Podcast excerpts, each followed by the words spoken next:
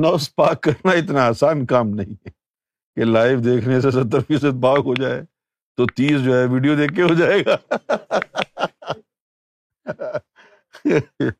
نفس کو پاک کرنا اتنا آسان کام نہیں ہے۔ لیکن ہاں یہ بات ہے کہ اگر یہ آپ روحانیت کی کے درس سنتے رہیں، خاص طور پر روحانیت کے درس ایسے شخص سے سنیں کہ جو کسی روحانی مقام پر فائز ہو، تو اس کے سننے سے نور سینے میں آتا ہے، سب کو سننے سے نہیں آتا۔ ابھی جو باتیں جو کرتے ہیں، روشن ضمیر جو ہستیاں ہوتی ہیں، جو فقرا ہیں، صالحین ہیں، یہ جو باتیں کرتے ہیں، تو ان کا کلام سننا، ان کی گفتگو سننا اور ہے، اور مولوی کے خطبہ سننا اور ہے۔ مولوی کا لیکچر سننا اور ہے مولوی کے لیکچر سننے سے کچھ نہیں ملے گا آپ کو سوائے علم کے۔ لیکن کسی ولی کی گفتگو سننے سے علم اور عرفان یعنی فیض دونوں ملتے ہیں۔ جو مجزوب ہوتے ہیں، سرکار گور شاہی نے فرمایا کہ ان کے ڈنڈے اور ان کی گالیوں سے فیض ہو جاتا ہے۔ ان کے ڈنڈے گالیوں سے فیض ہو جاتا ہے۔ اور جو محبوب ہو جاتے ہیں، تو ان کی باتوں سے فیض ہوتا ہے۔ وہ باتیں کرتے ہیں، آپ سنتے رہیں، ان کی باتوں سے نور نکل کے آپ کے سینے میں جاتا رہے گا۔ سمجھ گئے آپ؟ اچھا اب یہ گالیوں سے فیض کیسے ہوتا ہے؟ اور باتوں سے فیض کیسے ہوتا ہے؟ یہ میں آپ کو سمجھاتا ہوں۔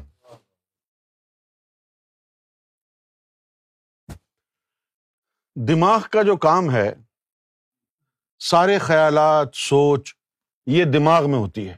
یہ انسان کا دماغ ہے۔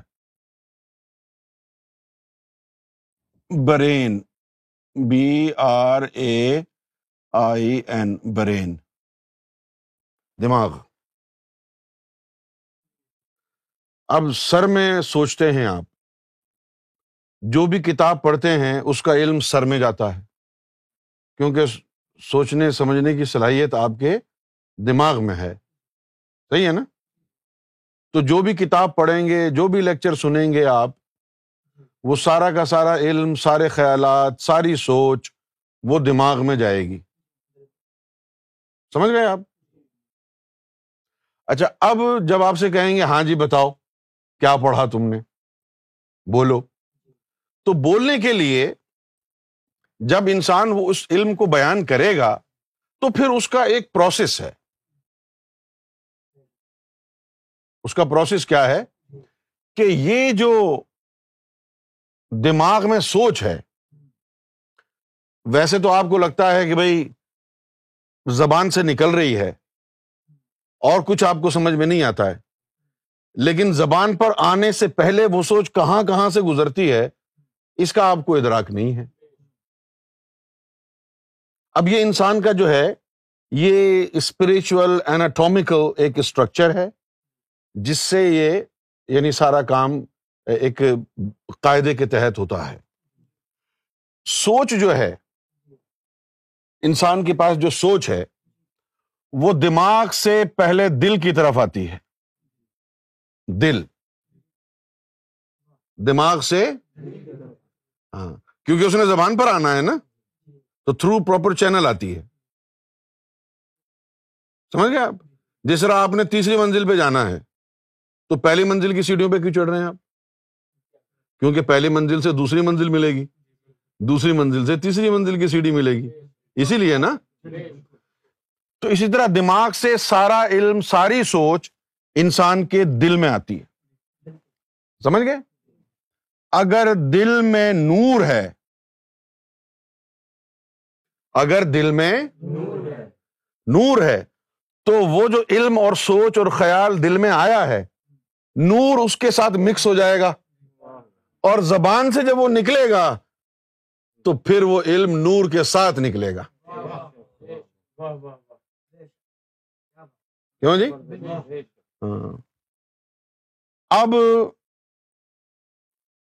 وہ قرآن کا علم ہو حدیث کا علم ہو یا اس کی اپنی باتیں ہوں۔ اس کے اپنے خیالات ہوں۔ جو کچھ بھی نکلے گا وہ دل سے ہوتے ہوئے آئے گا، تو دل میں نور ہوگا، تو ان خیالات میں نور مل جائے گا۔ اب جیسے کوئی فقیر، کوئی ولی ہے، نہ قرآن بیان کر رہا ہے، نہ حدیث، اپنے خیالات کا اظہار کر رہا ہے۔ جو یوں سمجھ لیں کہ کوئی بیتو کی باتیں ہیں۔ صحیح ہے نا؟ لیکن جب وہ بیتو کی اس کی باتیں دل سے نکلی تو ان میں نور مل گیا۔ اور جب زبان سے نکلی تو وہ نور بن کے نکلی اب جو سامنے سننے والے ہیں، ان کو دو چیز میسر آنی چاہیے۔ ایک علم جو اس کے دماغ سے آیا ہے اور ایک نور جو اس کے دل سے آیا ہے۔ اگر علم بھی ساتھ ہوگا، تو نور کے ساتھ ساتھ علم بھی آپ کو مل جائے گا۔ اور نور نہیں ہوا، اس کے اپنے ہی خیالات ہوئے۔ تو کوئی علم تو آپ کو ملا نہیں۔ لیکن جو نور آیا تھا وہ تو ملتا رہے گا نا پھر بھی۔ لہذا اگر وہ ایسی ہی باتیں کر رہا ہے، پھر بھی سنتے رہو۔ کیونکہ ان سے نور نکل رہا ہے۔ سمجھ گئے آپ؟ اب اس کو غصہ آیا، اس نے کہا، گالی دیا آپ کو۔ اب دماغ سے وہ گالی نکل کے دل میں گئی، وہ الفاظ۔ دل میں نور تھا، زبان سے نکلا تو گالی میں بھی نور۔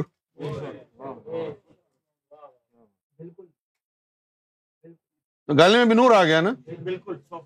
ہاں، تو گالیوں سے بھی نور آ گیا اس طرح مجزوب کی باتوں جو ہوتی ہیں ان سے لوگوں کو فیض ہوتا ہے۔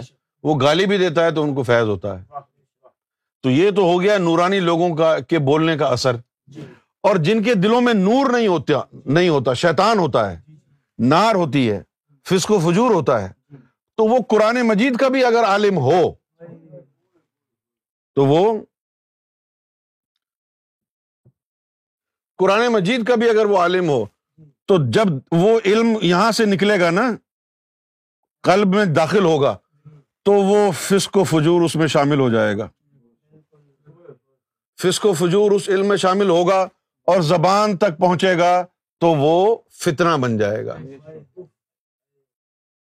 اس لیے حضور نے فرمایا تھا کہ علماء بن صدری، کہ عالم وہ ہوں گے جن کو میرے سینے سے فیض ہوگا۔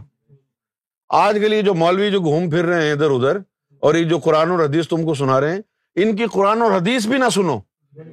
کیونکہ وہ ان کا قرآن و حدیث جو ہے، جب ان کے دماغ سے ان کے دل میں گیا تھا نا، تو وہیں فسکو فجور کا شکار ہو گیا تھا۔ اب تو فتنا کریں گے۔ اسی سے فرقے واریت بنی۔ جب یہ عالم جو تھے، انہوں نے مدرسوں میں قرآن و حدیث پڑھا، بارہ سال درس نظامی کیا، سارا علم پڑھ لیا۔ پھر مسجدوں میں آئے، نمازیں پڑھائی قرآن پڑھایا، خطبے دیے۔ تو جب وہ علم ان کے دلوں سے گزرا، وہاں فسق و فجور تھا نا۔ فسق و فجور میں مکس ہو کے وہ علم زبان پہ جب آیا، تو فتنہ بن گیا۔ کسی کے فتنے سے وہابیت بن گئی، کسی نے دیوبندی فرقہ بنا دیا، کسی نے شیعہ بنا دیا، کسی نے بریلوی، کسی نے سنی بنا دیا، کسی نے اہل حدیث بنا دیا۔ سارا سسٹم یہ ہے۔ دماغ سے ڈائریکٹ زبان پر علم نہیں آتا ہے۔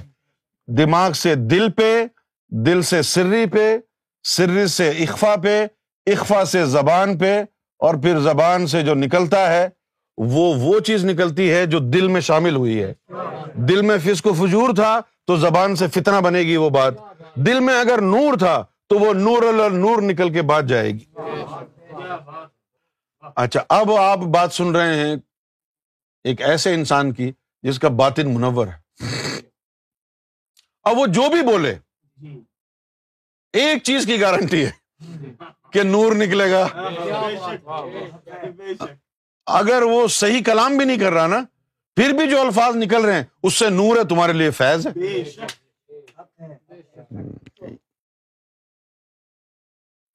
تو یہ فرقے فرقے والد کیسے پھیلی شاہ غفور بھائی دماغ سے علم جب دل سے گزرا تو وہ دل جو ہے سیاہ تھا یہی وجہ ہے کہ نبی کریم صلی اللہ علیہ وسلم نے فرمایا کہ اتخو عالم الجاہل، کہ جاہل عالم سے ڈرو اور بچو۔ جاہل عالم سے ڈرو۔ کیوں؟ لوگوں نے پوچھا، کئی لامن عالم الجاہل، یا رسول اللہ، کہ یا رسول اللہ، عالم بھی اور جاہل بھی۔ تو آپ نے فرمایا کہ عالم السان و جاہل القلب یعنی اسود۔ کہ جس کی صرف زبان کا عالم ہو اور جس کا دل سیاہ ہو، جب وہ علم اس کا دل سے نکلے گا تو اس کی سیاہی فسق و فجور اس میں لگ جائے گا نا، زبان سے فتنہ بن کے وہ علم نکلے گا۔ ایسے عالموں سے بچنا۔ تو جہالت کیا ہے؟ دل کی تاریخی دل کی ظلمت کا نام جہالت ہے۔ اسکول نہ جانے والا جاہل نہیں ہے، وہ ان پڑھ ہے۔ جس کا دل سیاہ ہے، کالا ہے، وہ جاہل ہے۔ جس طرح ابو جہل ہے، اس کو ابو جہل کیوں کہتے ہیں؟ کہ حضور پاک صلی اللہ علیہ وسلم نے جب نظر کرم فرمائی تھی، جب ابو جہل ان کو ملا تھا راستے میں، تو اس نے کہا کہ اے محمد صلی اللہ علیہ وسلم، تم یہ بتاؤ میری مٹھی میں کیا ہے؟ تو آپ صلی اللہ علیہ وسلم نے فرمایا کہ بہتر نہیں ہے کہ جو کچھ بھی تیری مٹھی میں ہے، وہ بتائے کہ میں کیا ہوں۔ تو آپ نے نظر کرم فرمائی سب سے پہلے وہ نظر مصطفیٰ ابو جہل کے قلب پر پڑی تھی۔ لیکن اس کی جہالت، دل کی جہالت کا یہ عالم تھا کہ وہ نظر دل کے پار نہیں جا سکی۔ اور جب وہ پتھروں پر آ کے پڑی تو وہ کلمہ پڑھنا شروع ہو گئے۔ اس کے دل کے اندر اللہ کا ذکر صلاحیت نہیں کیا۔ لہذا وہ ابو جہل کہلایا۔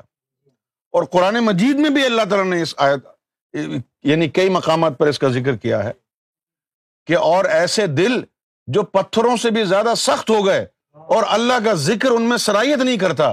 اگر کسی کا دل ایسا ہو کہ جس میں اللہ کا نور اور اس کا ذکر صلاحیت نہ کرے، تو پھر وہ کھلی گمراہی میں ہے۔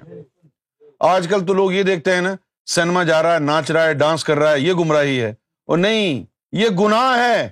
گمراہی یہ ہے کہ تیرے دل میں اللہ کا نام ہی داخل نہیں ہو رہا۔ یہ گمراہی ہے۔ وہ ناچنا، ڈانس کرنا، یہ سب کچھ جو ہے، گناہ تھا۔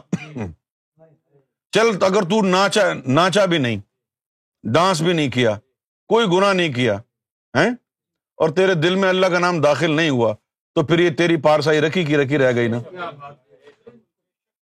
یا ہم ناراض ہو کے تیرا دل آج بند کر دیں، پھر تیرا نہ ناچنا تجھے جنت میں لے کے جائے گا؟ گمراہی تو وہ ہوگی کہ تیرے دل میں اللہ کا نام داخل ہی نہیں ہو سکے۔ جن لوگ، اب یہ راز لوگوں کی سمجھ میں نہیں آتا نا۔ لوگ ناچنے گانے کو بہت بڑا کفر سمجھتے ہیں۔ سارے گنا کرتے رہتے ہیں۔ اس کے بعد کسی ولی کی نظر پڑ گئی۔ وہ دل میں اللہ اللہ داخل ہو گیا۔ کہتے ہیں، کل تک تو یہ ناشتا تھا، گاتا تھا۔ آج یہ جگہ اتنا بڑا مومن بن کے بیٹھا ہے۔ سو چوہے کھا کے بلی حج کو چلی۔ ہاں اللہ کا رحم ہو گیا۔ سو چوہے نے کھانے کے بعد بھی اس کا حج اللہ نے قبول کر لیا نا۔ اور تو نے ایک بھی چوہا نہیں کھایا، پھر بھی اللہ نے تجھے نہیں دیکھا۔ یہ تو دل، یہ تو دل کی بات ہو گئی نا کہ اس کے دل کو اللہ نے اپنے ذکر کے لیے بنایا تھا۔ اس میں داخل ہو گیا۔